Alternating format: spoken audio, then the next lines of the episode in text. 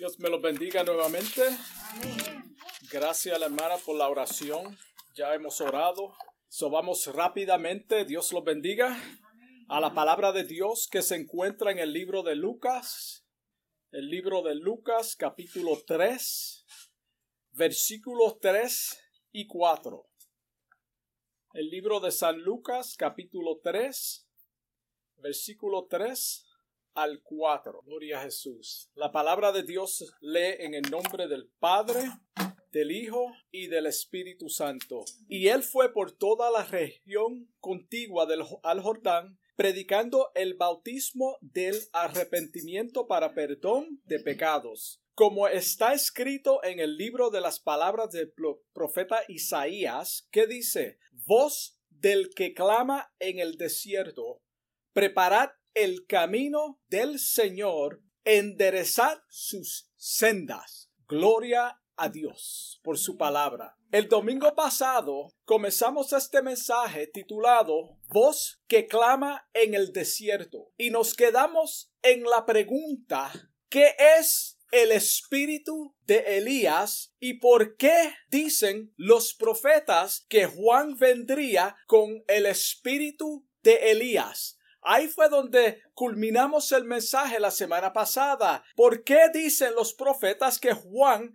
vendría con el espíritu de Elías? Muchas personas se equivocan en cuanto a esta escritura y piensan que Elías literalmente iba a venir. En Mateo capítulo 17, versículo 10 al 13. Mateo 17, 10 al 13 vemos claramente que Juan no era Elías. Juan no era Elías. En ese tiempo donde se escribe esta historia, había un grupo que ellos, los esenios, ellos pensaban o creían en la reencarnación. Y en ese tiempo esto se promulgaba. Juan el Bautista no creía en la reencarnación, pero esto es lo que la gente creía en, aquellos tiempos. En cierta ocasión, los discípulos le preguntan a Jesucristo en, en Mateo 17, 10 a 13, le preguntan, ¿por qué pues? ¿Por qué pues dicen los escribas que Elías debe venir primero? Le hacen esa pregunta a Jesucristo. Mira cómo Jesucristo le contesta. Respondió él, ciertamente Elías ha de venir a restaurarlo todo. El 12, os digo, sin embargo, esto es Jesucristo respondiendo a los discípulos.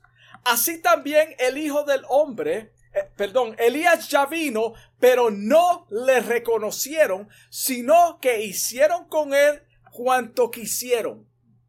Esto es Jesucristo dándole la respuesta a los discípulos que le hicieron la pregunta. Así también, no está hablando de él. Y aquí vamos a ver la distinción. Jesucristo dice, así también. So así también quiere decir que hay otro evento o otro personaje. Así también el Hijo del Hombre, él mismo, tendrá que padecer de parte de ellos. El 13. Entonces los discípulos comprendieron que se refería a quién?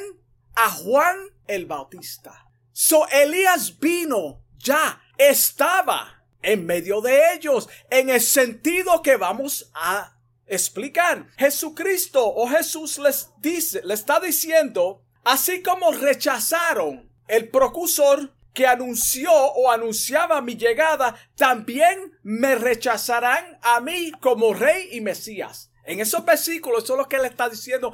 Así como el procursor, el que venía anunciando mi llegada, no lo reconocieron, hicieron con él como quisieron, lo maltrataron y sabemos que lo mataron. Van a hacer lo mismo conmigo. Ya él vino, pero no lo reconocieron.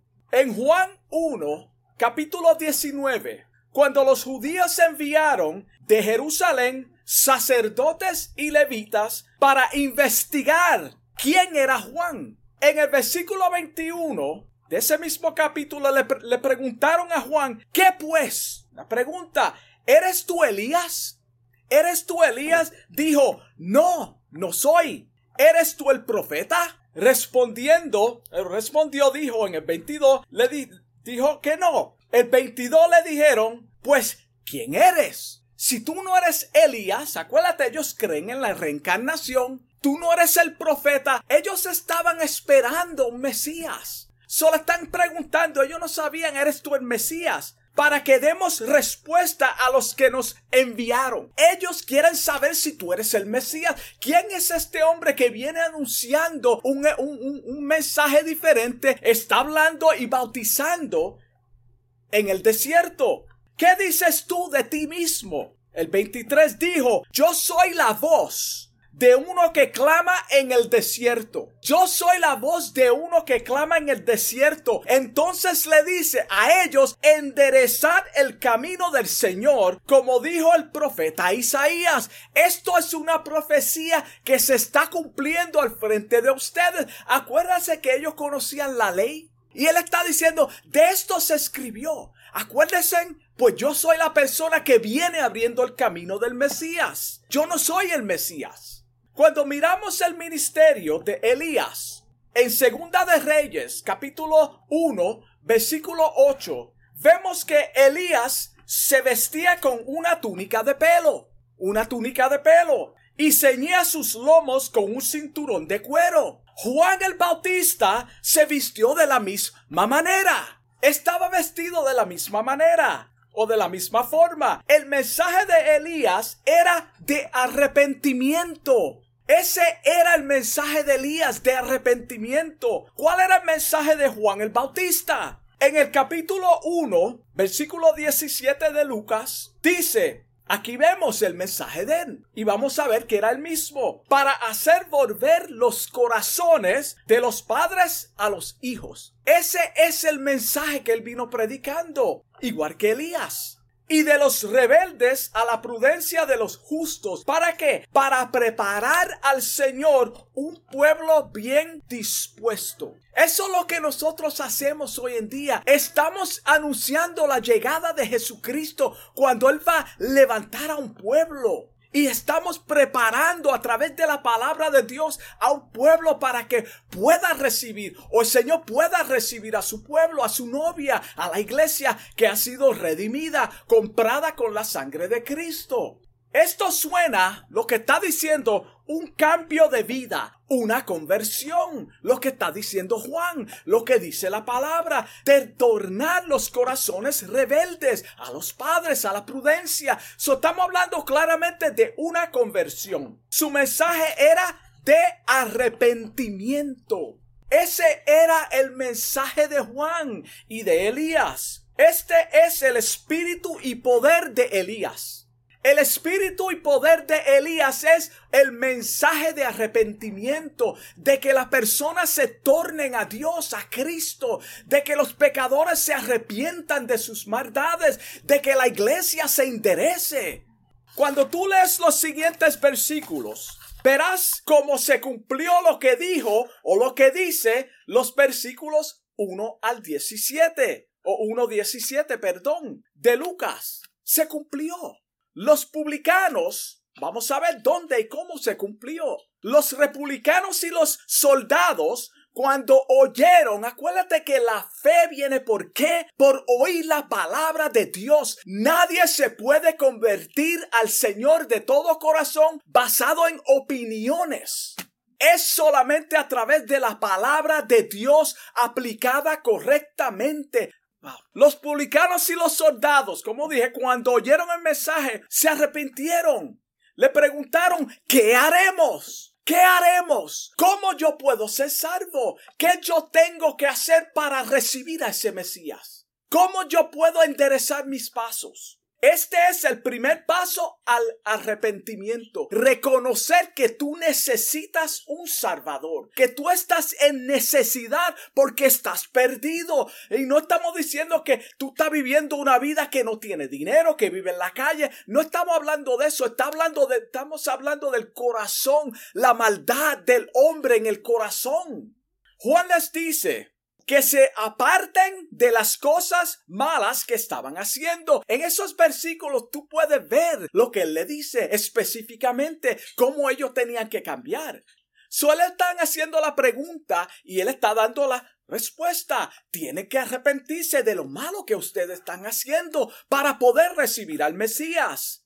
Primera de Juan 1.9 dice, Primera de Juan 1.9, si confesamos nuestros pecados, y esta es una confesión genuina, no podemos dejar esto sin explicarlo correctamente porque todo el mundo se arrepiente cuando se sienten mal de algo. Cuando lo cogen en un acto donde, donde no pueden decir yo no fui. La gente se arrepiente. No estamos hablando de ese arrepentimiento. Es un arrepentimiento que lo produce el Espíritu Santo de Dios, no del hombre, de Dios. Si confesamos nuestros pecados, Él es fiel y justo para perdonar nuestros pecados y limpiarnos de toda maldad. El corazón. El nuevo nacimiento proviene de Dios. El nuevo nacimiento proviene de Dios. Mira cómo dice segunda de Corintios capítulo 5 versículo 18. El 17 no lo voy a citar porque todo el mundo lo sabe y lo citamos tantas veces para beneficiarnos nosotros. Pero mira lo que dice el 18. Y todo esto proviene de quién?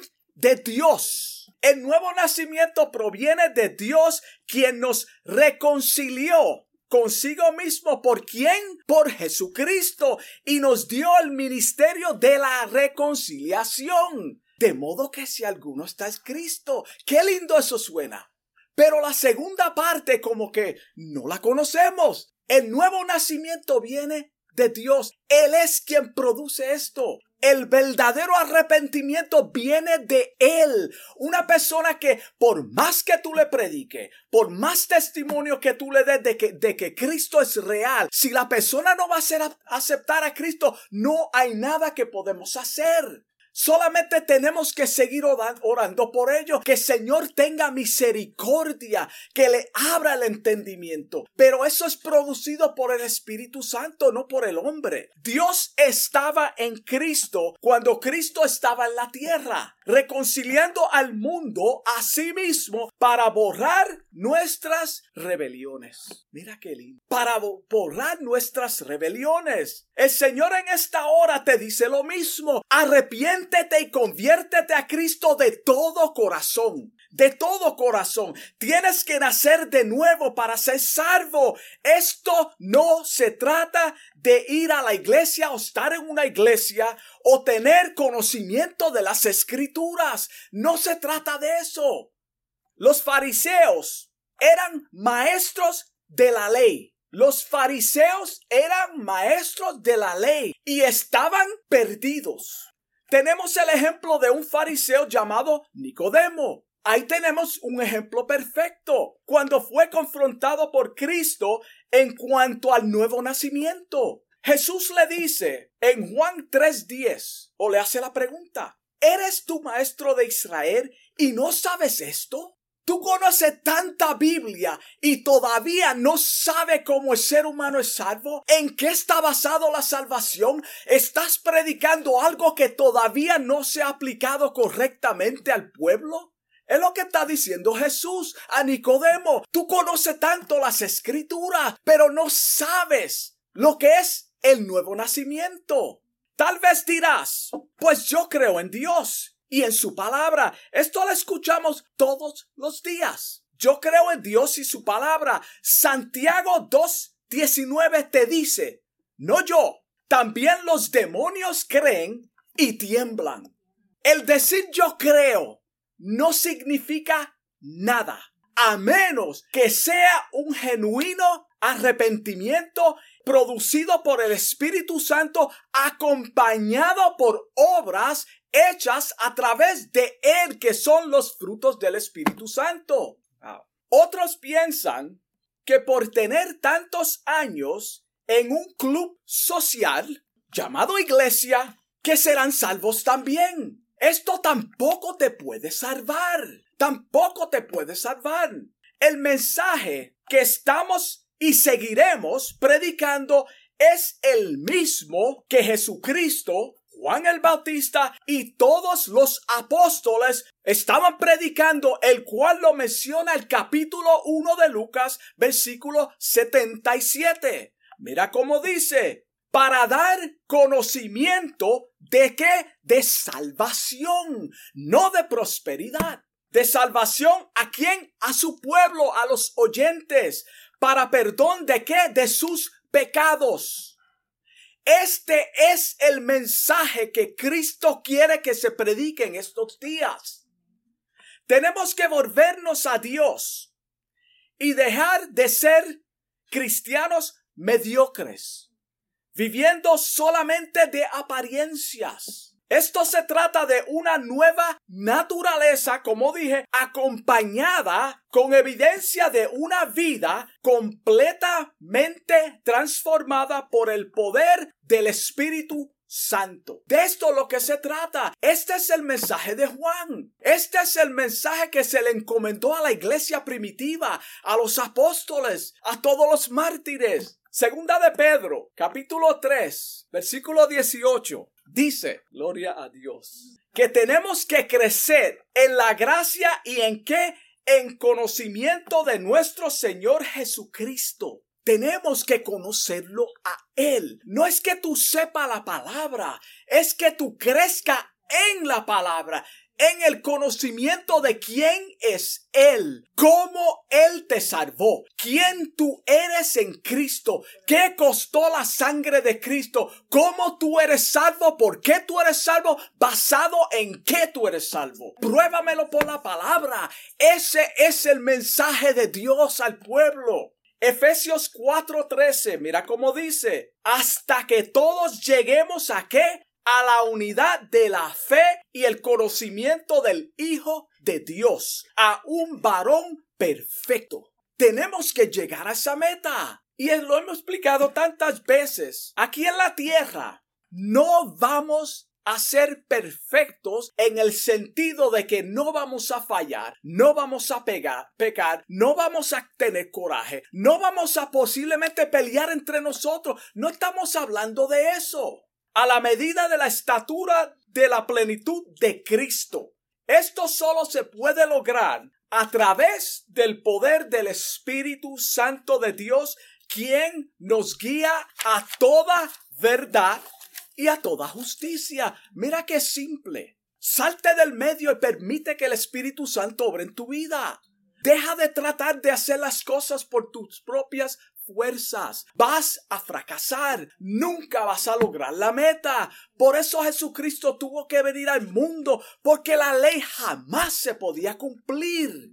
No se puede. Tú no puedes ser bueno por tu propia cuenta. Elías confrontó a los religiosos. Acuérdate, todavía estamos en el espíritu y el poder de quién? De Elías. Y estamos haciendo la comparación y la distinción entre uno y otro porque lo dice la, la palabra. No solamente confrontó a los religiosos, sino también a los políticos. Y no tenía miedo de señalar sus maldades y pecados. Se atrevió a desafiar al rey Acab, a los falsos profetas y a los Baales. Ese es el espíritu de Elías que hace falta en estos tiempos, donde nosotros prediquemos la palabra de Dios, tal y como está escrita, no apelando a las emociones del pueblo que quiere oír otra cosa. Él no dio vuelta al asunto, como hacen muchos hoy, para acomodar el mensaje al gusto de los oyentes. No vino con ese espíritu. El pueblo necesita escuchar la verdad. Y la verdad duele, hermano. La verdad duele. La verdad nos, nos confronta. Cuando somos mirados en un espejo, cuando te miras en un espejo y tú ves todas las fallas que tú tienes, las arrugas, todos los, los defectos, eso es lo que hace la palabra de Dios. Tú podrás maquillarte, tú podrás darte un buen recorte, tú podrás tratar de alterar tu apariencia, pero la realidad es que lo que tú estás viendo en ese espejo y es la palabra de Dios es lo que es. Somos todos pecadores que necesitamos una transformación que solamente es producida por la palabra de Dios acompañada por el Espíritu Santo quien nos ayuda a cumplir el propósito de Dios en la tierra. Este es el mismo espíritu de Elías que tenía Juan es Bautista. Hoy en día diríamos, es una persona demasiada dura en la palabra de Dios. Yo no voy para ese lugar porque ahí se predica duro. En Primera de Reyes, capítulo 18, versículo 18, le dice al rey, hablando de Elías, tú y la casa de tu padre, tú, ¿tú sabes lo que es confrontar a un rey? Especialmente en ese tiempo. Y decirle tú y la casa de tu padre han abandonado los mandamientos del Señor y habéis seguido los Baales. Y habéis seguido a los Baales. ¿Quién es este hombre vestido de tal manera o de tal forma para decirme a mí estas palabras? Así como Elías, Juan también confrontó a los religiosos. Juan también confrontó a los religiosos. Al rey Herodes le dijo, no te es lícito tener la mujer de tu hermano. No te es lícito tener la mujer de tu hermano. Estamos hablando de una persona en autoridad, pero el que le estaba hablando tiene más autoridad que él, porque él estaba hablando de parte de Dios. Era el mismo Dios confrontando la maldad de Herodes. Lo llama adúltero. Tú estás mal, tú eres un adúltero, estás mal. Llamó a los fariseos generación de víboras.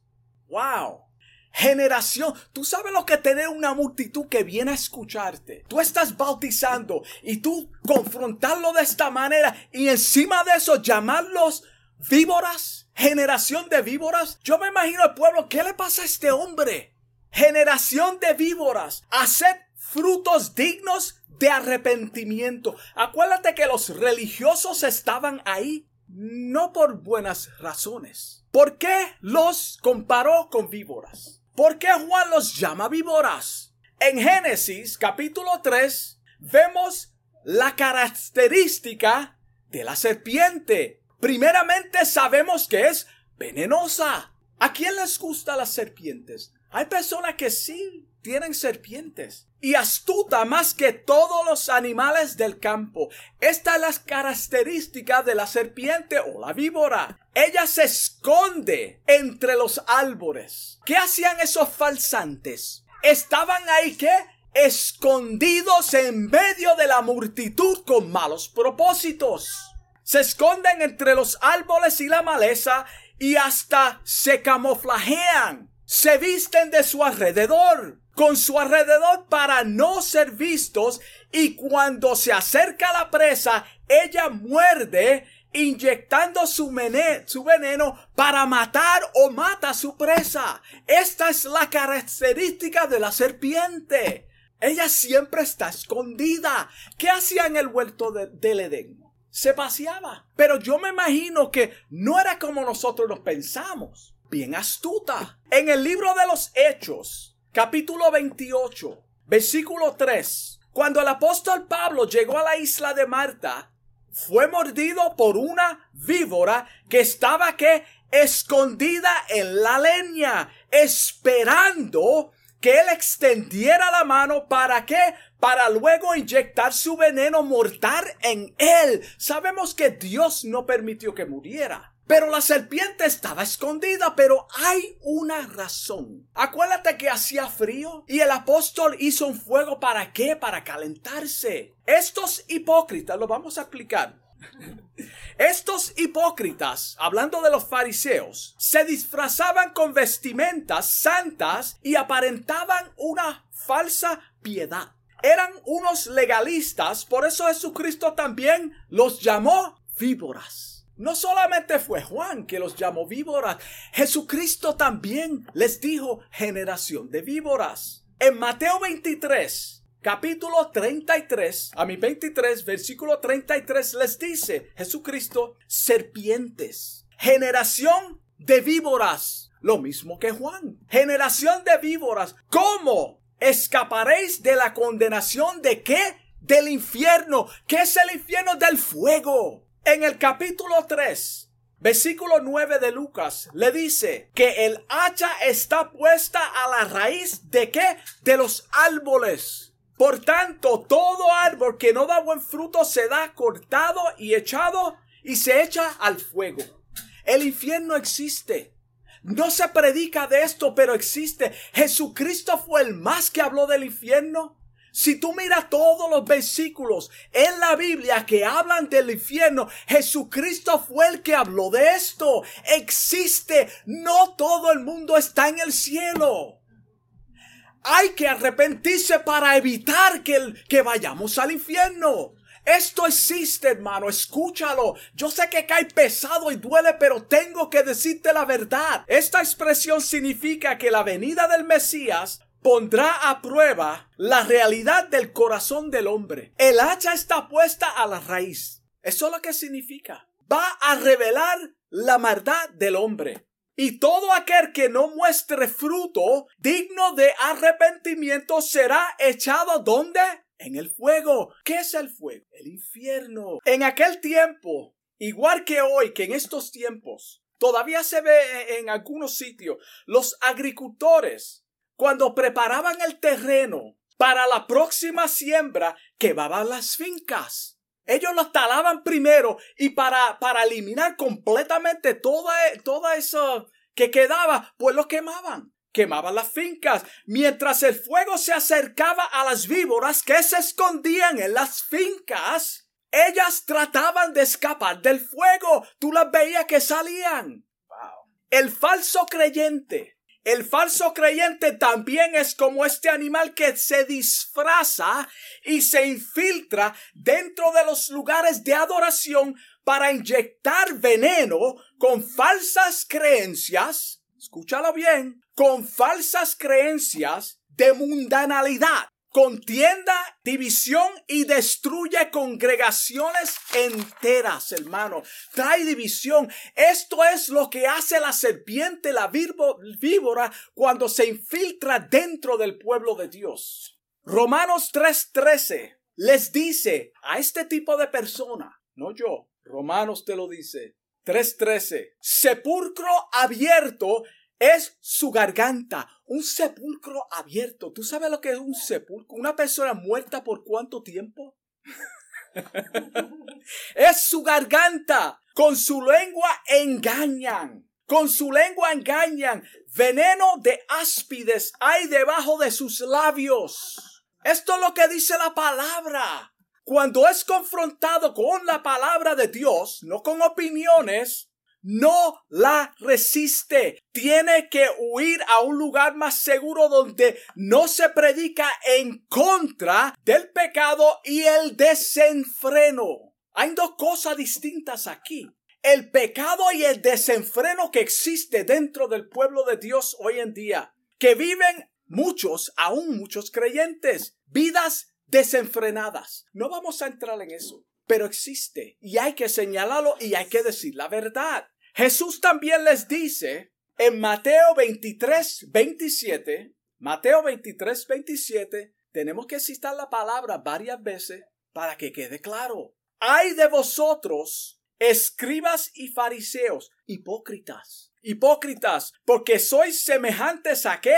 A sepulcros blanqueados que por fuera a la verdad se muestran hermosos, mas por dentro, por dentro el corazón del hombre. Están llenos de huesos, de muertos y de toda inmundicia. La apariencia no dice nada. estoy hablando en lo espiritual. Tú puedes vestirte lo más que tú puedas de santidad. Esa no es la santidad que habla la Biblia. Es el corazón. Tú podrás tratar de aparentar lo que no eres, pero el corazón revela tarde o temprano lo que hay en ti. También les dice Mateo 15, 19, porque del corazón, otra vez, salen los malos pensamientos, los homicidios, los adulterios, las fornicaciones, los hurtos, los falsos testimonios, las blasfemias. Cuando Juan les dice, volvemos a Juan,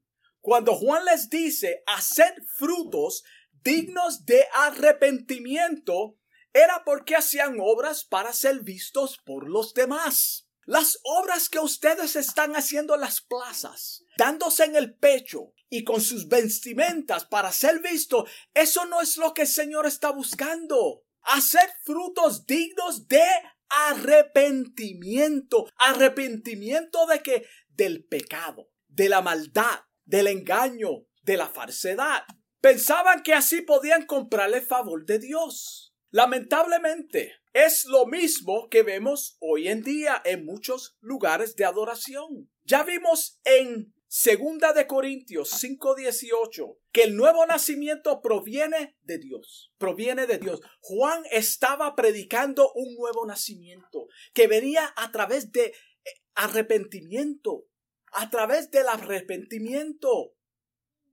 Nuestro llamado es anunciar el, arrepentimiento de pecados a una generación perversa para que se tornen o nos tornemos al Señor de todo corazón y sean salvas de la ira que ha de venir. Este debe ser el mensaje de arrepentimiento para que las personas escapen del infierno. El próximo domingo vamos a concluir este mensaje titulado Una voz o voz que clama en el desierto. Y vamos a ver en la culminación del mensaje como Juan igual que nosotros, en un momento de desesperación, de pruebas, mientras estaba en la prisión para ser decapitado, esperando ser decapitados, dudó, dudó si Jesucristo era verdaderamente el Mesías. Él dudó y lo vamos a probar por la palabra de Dios. Cuando tú y yo, hermano, pueblo de Dios,